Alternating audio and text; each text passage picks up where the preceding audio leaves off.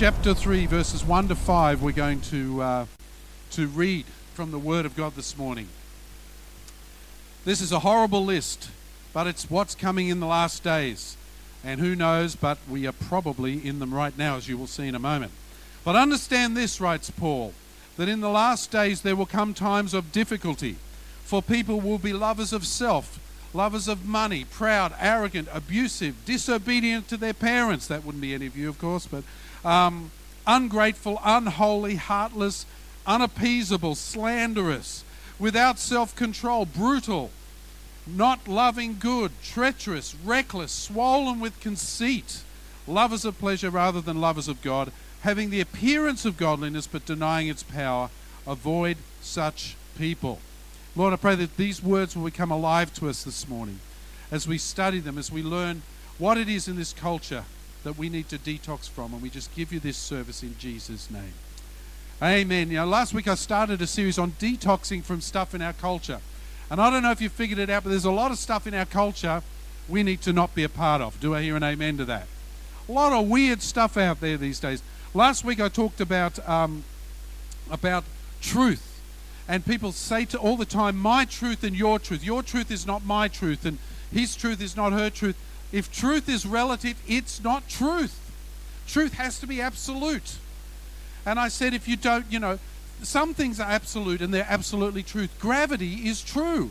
If you don't believe me, step outside a 10 story building. You'll believe really quickly, probably about 1.7 seconds or something, you know, because some things are true, but if, it's, if it changes all the time, it's not truth. Can't be truth because truth has to be absolute.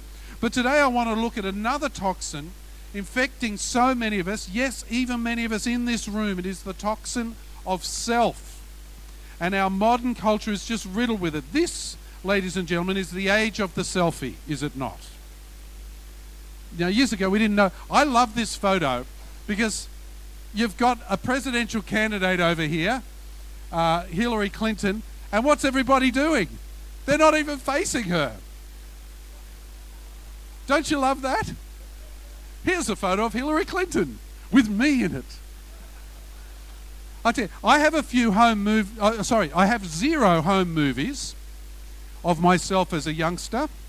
Uh, I have a few photos of me as a baby or a toddler, but for our kids growing up today, they will not be short of videos and photographs, will they?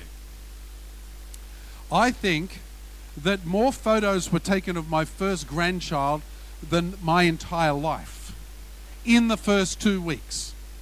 Because we live in the age of the selfie. Never before have so many photos been taken by so many people doing nothing. Nothing. For me, nothing sums up modern society like the selfie. Everybody take your phones out. Get your phone. Yep, wave it around. Come on, lift it up. Wave it around right? Now take a take a selfie of yourself in church, please. Put it on Facebook, Instagram, all that sort of stuff. There you go. Thank you, Carrie Ann. Beautiful selfie. Let's go. We want this. We want the word to go everywhere because we live in the age of the selfie. I actually don't like seeing photos of myself, but some people love seeing photos of themselves. Here's me eating breakfast. Here's me on my iPad. Here's me looking at myself in a mirror. What's with that? Okay, now, admittedly, people have been selfish and self centered ever since Adam, but I think you'd agree that today's, today's society is completely obsessed with oneself, and, and selfies have reached epidemic proportions. In fact, I believe it's reached toxic proportions even for Christians. Some of us are so obsessed about ourselves and getting what we want and satisfying our desires that God gets relegated to the back of the line. He's like Hillary Clinton. Okay, God, you stand over there because I'm taking a photo of me. And maybe you in the background. Is it just me, or do, uh, do we all observe this in our culture? Mankind is at his, at his root selfish to the core. We want bigger houses, better, ho- better cars, TVs, computers, phones. We want, we want, we want, we want, we want. It's all about us. So that passage from 2 Timothy said that understand this in the last days will come times of difficulties First thing off the first cab off the rank, for people will be lovers of self, then lovers of money. Some of us love ourselves even more than money, which is saying something, because many people love money. You know, the list just goes on and on. Selfless love, sacrificial love, is an unfamiliar concept these days because it seems everybody is out to get what they want, when they want it, and how they want it. And as believers, we claim to serve and honor Jesus Christ. But if we're honest, many of us are lovers of self just like everybody else in the world. We love the Lord, yes, we love other people, but it seems there's always a battle about loving ourselves because we tend to put ourselves first and foremost above everything else. And the price is high. Whether we know it or not, it causes us to be alienated from God because we place our desires above His desires. We prioritize ourself, our personal gain, and it affects not only our relationship with God, but also our relationship with others. We don't grow spiritually, we don't grow emotionally because we're all about ourselves. And how many of you, how many of you have been with a really selfish person and all they ever do is talk about themselves? I mean, it's not, they're not fun. They're not fun. Someone actually suggested recently that there's a new measurement for narcissism the number of selfies per hour. That actually made sense. Look at her. She's a 27 selfie per hour person, you know. Manifest, what are the manifestations of being a lover of self? Martyn Lloyd-Jones said this the greatest battle man faces is against himself. And he's right, because the devil can tempt us all he likes, but in the end, we ourselves make the decision whether to sin or not. Isn't that true? You can't blame the devil for everything. So, what does a lover of self, the person which Paul predicts will, will be characteristic of the last days, what does a lover of self look like? How is this manifest in the 21st century. I want to go through a bunch of things that are kind of self stuff. Number one, self opinionated. This is definitely a 21st century phenomenon. People love their opinions to the point of obsession. Now, to be fair, people have always loved their own opinions, you know, and, and we all think we're right, don't we? I used to have a, you know, a disagreement with Fiona. She says, You always think you're right. I say, Yes because I wouldn't be arguing the point if I didn't think I was right. If I thought I was wrong, I wouldn't. So, yeah, we all think we're right, don't we? Don't we? It's quite strangely silent out there. But some love their opinions so much. If you get on social media today, you'll see selfish opinion has free reign. I don't recall ever seeing a time that I can think of in history where people so vehemently, aggressively, and angrily voice their own opinion time and time again. They will attack you, they will scratch your eyeballs out to make their opinion known. And if you don't believe me, write something against gays on Facebook and wait two minutes. Two minutes. And you will see venom coming out of people who aren't gay and don't know a gay person, but on principle, they want to tear you apart. It's true, isn't it? And they do it on Facebook because they're not doing it to your face if they had to do it to your face, they'd be much better behaved. But on Facebook, no. Throw the rule book out. Let's be ratbags. So Proverbs 18, verse 2 says this listen to this. A fool takes no pleasure in, in understanding, but only in expressing his opinion. Ooh. The wisest man in the world, King Solomon, said, Fools always try and they only take pleasure in expressing their own opinion.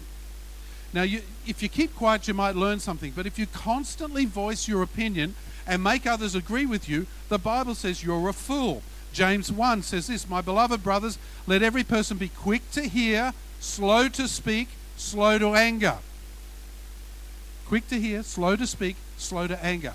For the anger of man does not produce the righteousness of God. In this day and age, people fight vehemently for their opinion believing their opinion is the one that needs to be heard and obeyed above all else. And as we saw last week, this is interesting because they have no standard of truth. So they'll fight tooth and nail for their opinion, but they don't know if it's true or not, according to a proper measurement of truth. They have their own truth, their truth. So let's do a test right now on self opinionating. Is that a word? I'm not sure, but in my opinion, it should be. Self opinionating. So I want to, we're going to do a quick test here. Okay, picture this. You go to a restaurant and you don't like the food or the service particularly much. What do you do about it? Now, I would say for me, and this happens, you know, quite a bit because I like my own cooking. self cooking now. But, but you go to a restaurant, if you don't like the food or the service, what would you do? Personally, I would pay the bill, leave, not go back. If someone says, "Oh, what about that restaurant?" No, not don't really like it much. But that's not what 21st century people do. Oh no. They they they send the food back. They raise their voice, they accuse people. Then they walk out and then listen to this, they go and leave a one-star review on Google that the business can't get rid of. They actually set out to try and destroy the business because of their opinion. This is true. I know because in my business it's happened. Christians have not agreed with something or, or, or, have an opinion about something that went on, and they will go and leave a one star review and try and ruin the business, ruin that family's future forever. That's how important their opinion is. This is the world in which we live. It's wrong. The second thing about self is self cravings. Now, another selfie trait is self self craving. You know what craving is, right? If I say chocolate, you know, chocolate is an example. Um, for, for some, it might be sweets, could be alcohol, certain drugs, sex, or porn, or even popularity, comfort, or money. Self craving occurs when the desire we have for what we selfishly want eclipses other more important loves. When we are driven by this, this desire within us, this craving. Now, the classic Bible story about this is in Genesis 25. Let me read it to you. Esau was out hunting. He comes back to Jacob. He says, Let me eat some of that red stew, for I am exhausted. Therefore, his name was Edom. And then Jacob said, Sell me your birthright now.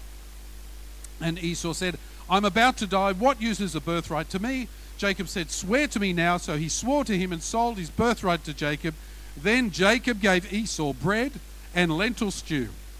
And he ate and drank and rose and went on his way. Thus Esau despised his birthright. Esau was so focused on his perceived needs, his cravings, that he, he didn't think of the consequences. He just thought, I've got to, I've got to satisfy this craving. He's like, you know, I, have got to do it. I'm hungry. I've got to satisfy this. And so he threw away his birthright, the future of his people, for, for all of history, over a bowl of lentil stew. I'm not going to point out that it was a vegetarian thing at all. I'm just saying, lentil stew. Too late. Um, so today we see the same thing happening in addicts. You know, they so crave a drink or a fix or a cigarette or a vape or something like that, they will do anything to satisfy that craving. And it's not just substances, anything that takes the place of a love, a love, your love for the Lord can become like this. Romans 1:24 says, "Therefore God gave them up to the lusts of their hearts to impurity, to dishonoring their bodies among themselves. See, self craving is a toxin that we must all face and we must purge ourselves of it. Only the power of the Holy Spirit can, can we hope to be victorious against our cravings and our lusts. Now, if you are struggling with addiction, I'm not putting that down. I'm saying there's a solution, there's an answer. Because you don't have to be a slave to your cravings anymore. The third thing I want to talk about is self indulgence. Self indulgence is an expression of self craving when we have a lot, but we crave even more. When we should be satisfied, but we desperately want bigger, better, newer stuff. And talking about selfies, what's the symbol of this in our nation? It's got to be the phone because you've got to get a new phone every couple of years. Otherwise, your smartphone becomes a dumb phone and it doesn't work. I mean, you make calls and stuff and get on the internet, but you know, you can't do all the really cool things. And so we've got this craving. We've got to get the newest, the latest. And this is nothing new. The people of Israel turned on Moses and God, and, and, and this is uh, uh, recorded back in Exodus. They turned on Moses and God. Now, they were miraculously preserved through the Red Sea. They saw God do amazing things. They're in the desert. They winched that they were hungry. God miraculously provided food. And so they were thankful. Not because it was manna all the time. And, you know, you think about providing food for two million people in a desert, and God did it. And yet they were sick of it, and they, they were craving what they used to have when they were slaves. And to quote uh, Keith Green, you know, they were sick of manna. They had boiled manna, roast manna, manna burgers, filet of manna, and banana bread. That's his joke, not mine. And they said, We want to go back to Egypt because there, Numbers 11, we remember the fish we ate in Egypt that cost nothing the cucumbers, the melons, the leeks, the onions, and the garlic. Imagine their breath. But now our strength is dried up and there's nothing to look at but this manna. And God got really mad over that. And I reckon He gets really mad at our society today when we are exactly like that. Self indulgence is amplified today because of all that we have. Think of all the tech, all the food, all the blessings of our nation, and we are the biggest pack of whingers around a lot of times. Am I right? We have so much. And it's, it's a pervasive, insidious disease, especially in our Western culture, and particularly in affluent countries like ours. And it starts at a young age. You know, kids used to, you know, back in the day, they, they used to, to play, you know, with little model cars, or they might get a, a Barbie or a G.I. Joe. What do they want now? They want iPods. They want cell phones. They want designer clothes. They want designer clothes. They don't just want a t shirt from Kmart anymore. They want a t shirt that is exactly the same as the Kmart one, but it's got Quiksilver or something on it. This is the culture in which we live. Australia in the 21st century desperately needs a gratitude attitude. Psalm 107 Let them thank the Lord for his steadfast love, for his wondrous works to the children of man. 1 Thessalonians 5 Give thanks in all circumstances, for this is the will of God in Christ Jesus for you. Self indulgence can destroy, can be destroyed by a thankful, contented spirit. But people today, we have so much, but what do we? We crave it even more, don't we? 1 Timothy 6 6 says, Godliness with contentment is great gain. We need to put that on a wall somewhere so we're reminded that, that we have so much, we should be content. The fourth thing is self pity. So the next selfie trait, self pity. It's rampant today.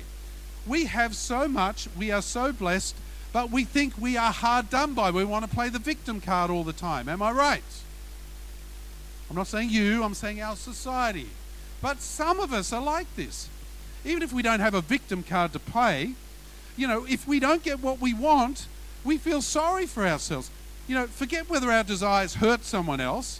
It's about what we want, what our self wants. We always think we're hard done by. We live in a society where we have so much.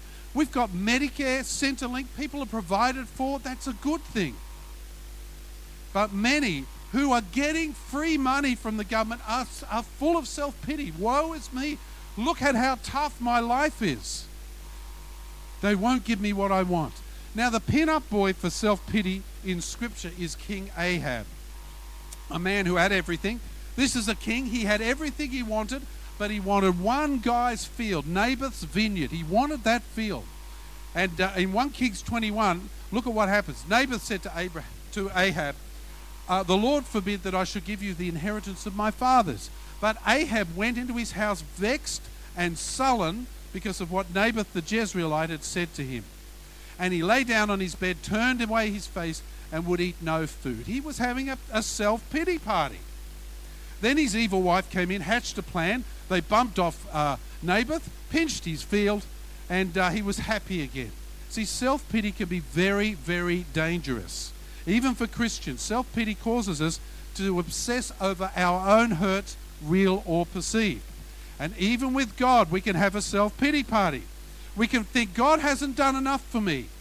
You know, look at all the blessings He's given me, but I asked for this and it didn't happen. Now I'm mad at God. But look at all the things He's done. Yeah, but He didn't give me that. Pity me. James 4, verse 3 says, You ask and do not receive because you ask wrongly to spend it on your passions. Now, most Aussies who have so much, certainly all they need, and much of what they want, feel hard done by uh, by the hands of the government or their boss or the tax department or the church or their family or God or the bank or somebody else. Pity me. The list goes on. The next thing is self centeredness. At its core, most of our selfish society has self centeredness. We sang earlier Jesus at the center of it all. But we could change that for our modern society and say, me at the center of it all. Because that's what it, we used to tell jokes. This is a muso joke. Um, lead guitarists are, are notoriously self centered. And so I am a guitarist, I'm not pointing, you know. Um, lead guitarists are notoriously self centered. And so we used to have jokes about it. How many lead guitarists does it take to screw in a light bulb? Just one. He holds up the light bulb, and the whole world revolves around him. And that's true for many of us. Sorry about the muso joke. At its core, we, we fight tooth and nail for every dollar, every possession, every accolade. But Romans 8, verse 7 says this For the mind that is set on the flesh is hostile to God, for it does not it does not submit to God's law. Indeed, it cannot. For those who are in the flesh cannot please God. Now, let me read this in the message translation because it gives us a little more of an insight. Listen to this. In the same verse in the message translation. Focusing on the self is the opposite of focusing on God. Anyone completely absorbed in self ignores God, ends up thinking more about self than God, that person ignores who God is and what He's doing, and God isn't pleased at being ignored. That's a pretty good translation, isn't it? For that passage. See, this obsession with focusing on ourself, centering our life on ourselves, doing what we want, satisfying us, putting us first before anyone else, looking out for number one, is ultimately destructive. It hurts those around you and it separates you from God. That's why we sang, Turn Your Eyes Upon Jesus. Remember, we sang that earlier. Turn your eyes upon Jesus, look full in his wonderful face, and the things of earth grow strangely dim. That's the thing. Our nation is obsessed, some might say possessed, with self centeredness, self gratification, self craving, self pity, and self absorbance. And make no mistake, the same toxin is creeping into the church. And Christians suffer from it as much as anybody else. Let's talk about self absorption. As a nation, we are truly a self absorbed bunch. Self absorption sees everything from their own point of view. We don't care about others. We have no sympathy for them unless they fit into our point of view. Isn't that our society to a T? James 3, verse 16 says, For where jealousy and selfish ambition exist, there will be disorder and every vile practice. See, selfishness and self centered and, and self absorption run riot in our society, and we have every sort of vile practice happening out there. And you don't need me to spell it out to you, but all of the sexual deviancies, the murder of babies because it doesn't suit the mother, um, the, the way people are treated in general, this all stems from the basic sin that we all have. We are so self absorbed. We focus on ourselves. I remember years ago talking to uh, a Lily House girl, and she was very upset that Centrelink had, had reduced her benefit. And she said this to me, stayed with me. She said, Things are so bad. Things are so bad, I might have to actually get a job. I went, No, a job? You're joking. That's outrageous. But this is the mentality. It's all about me. It's all, it's all me.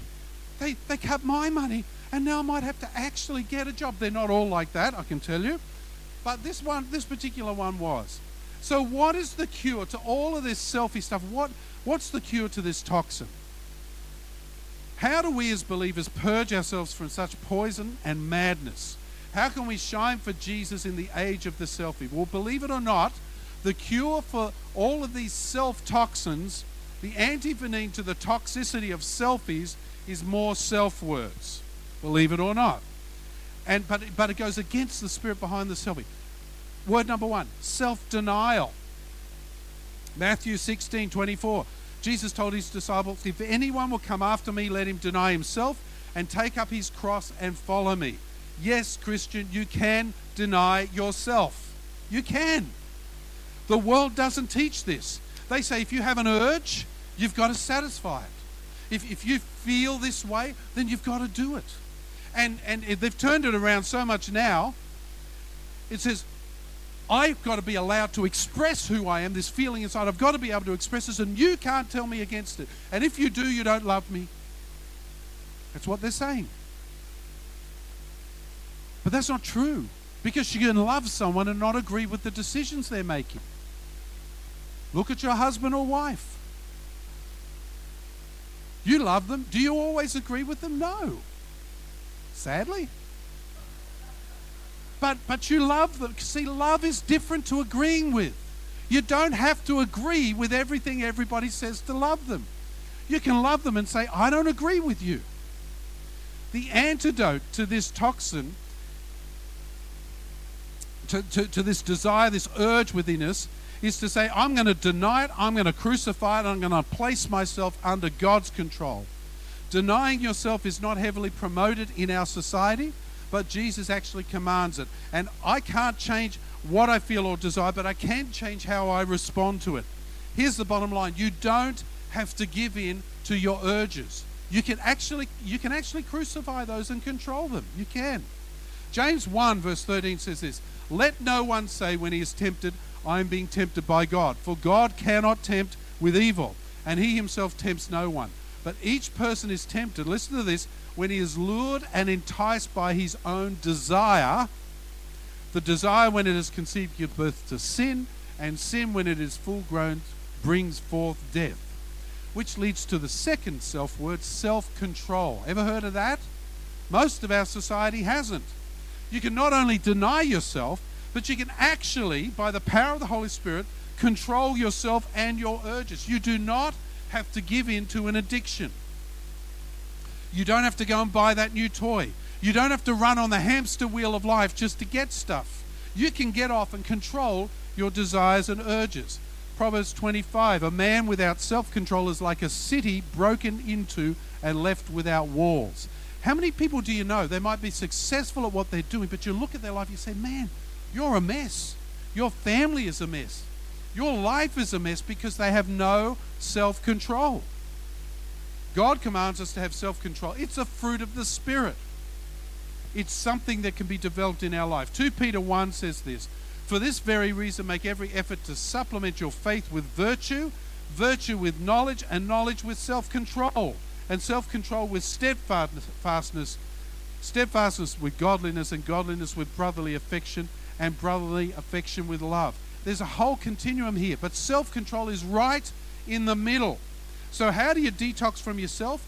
To truly detox from the spirit of self, you have to turn your eyes upon Jesus, look full in his wonderful face. That's what we need to do this morning to seek his kingdom first, not our own.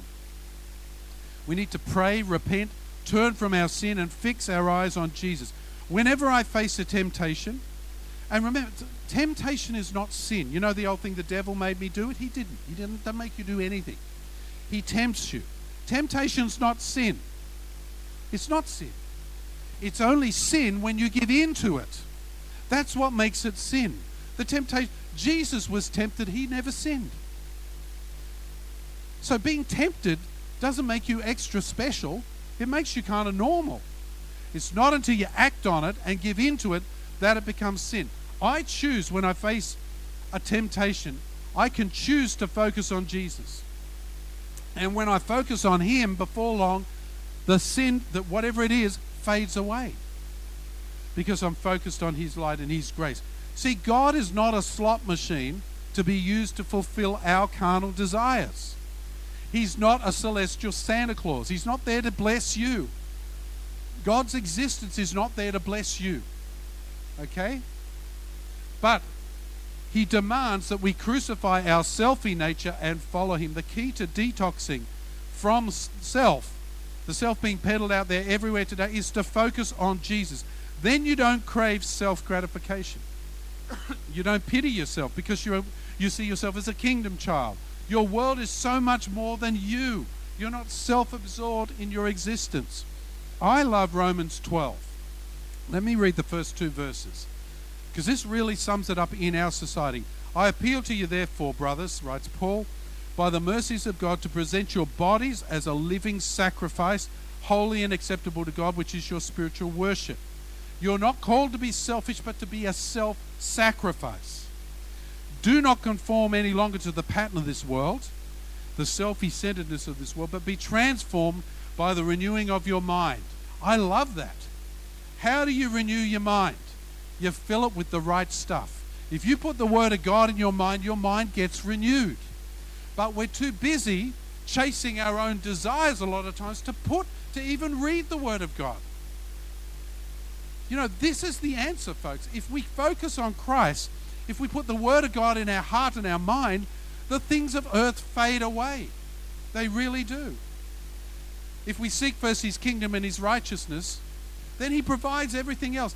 I call upon all of us this morning to have a gratitude attitude, to be content with what He has given us. No matter what you're going through, there is something you can thank God for right now. You might have heard Fiona share this story before, but uh, it, it just comes to me. It's a really important story. We had we, we went through a terrible time, her and I. We lost everything. We lost, including our family home. And we bought this, this other home at Nambour, and it, it, it's all made of metal. And it was summer, and it was stinking hot, and there was no air conditioning. And we were miserable, but we bought the house. We had to get something, and so that was all we could afford. And it had electronic gates. That was the highlight. After that, it went downhill. And, and it was so hot in there, it was like an oven. And Fiona actually broke out in these sores, these heat rashes, which became infected, and she was covered in sores. And she said, Well, I'm Job now. And God spoke to her and said, I want you to thank me for something in this house. And she said, The first thing I thanked God for was for the electronic gate so no one could come in and see how miserable I am. And you know, it worked. Every day she thanked God for something else about that house, something else about that house, something else about that house. And, and it changed her whole attitude. And, and we actually finished up quite liking that house. We got some air conditioners, but we liked the house. So you see, you can change your mind, renew your mind. If you honestly feel right now, I'm going to ask you, what are you focusing on right now? Because some of us are focusing on just ourself our selfie. Look at me, look at me, look at me, look at me. We might not be physically doing it, but we're acting like it. Everything in our life is about us. But I tell you, if you put Jesus first, if you put God first, you will see something amazing happen in your life. If you focus on Him, the things of earth will grow strangely dim. Because Jesus should be at the center of it all. Let's bow our heads in prayer. I want you to examine your heart this morning.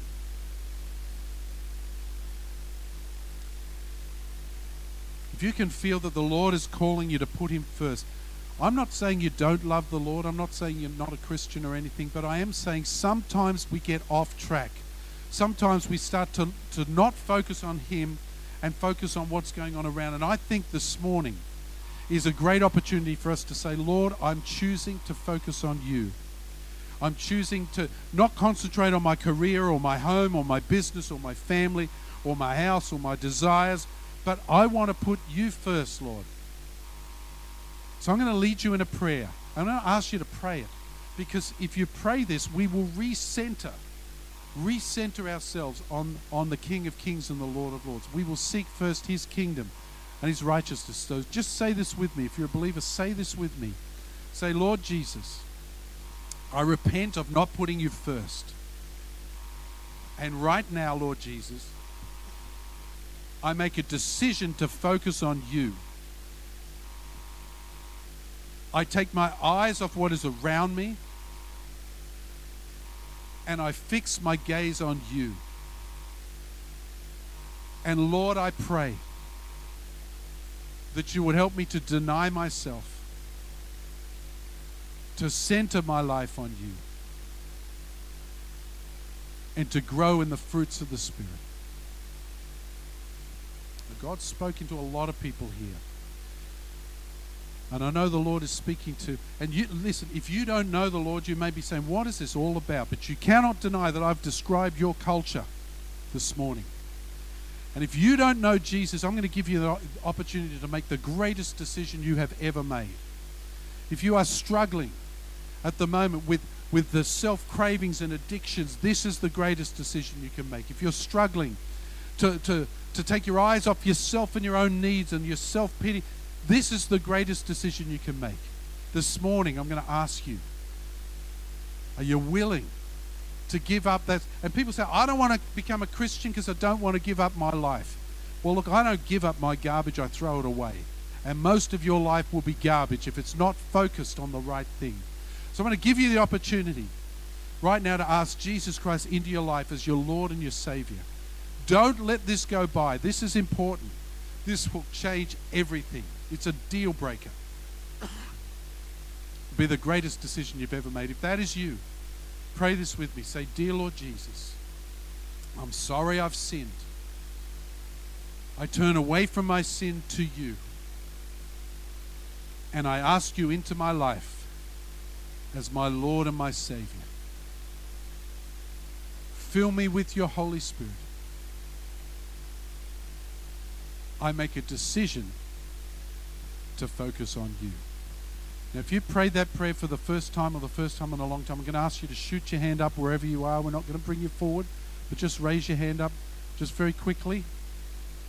Yep, good. Are there any, others? Good. Now, for the rest of us,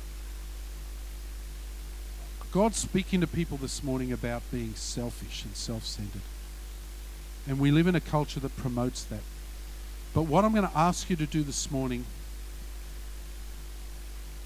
if you have made that conscious decision to focus on Christ and nothing else, it's a momentous decision. And if that is you, I'm going to ask you to stand wherever you are. I'm standing up here. I don't care about the other stuff. I want to focus on Jesus. But if that's you, stand wherever you are as an act of obedience, just stand wherever you are. I'm hoping it's all of us.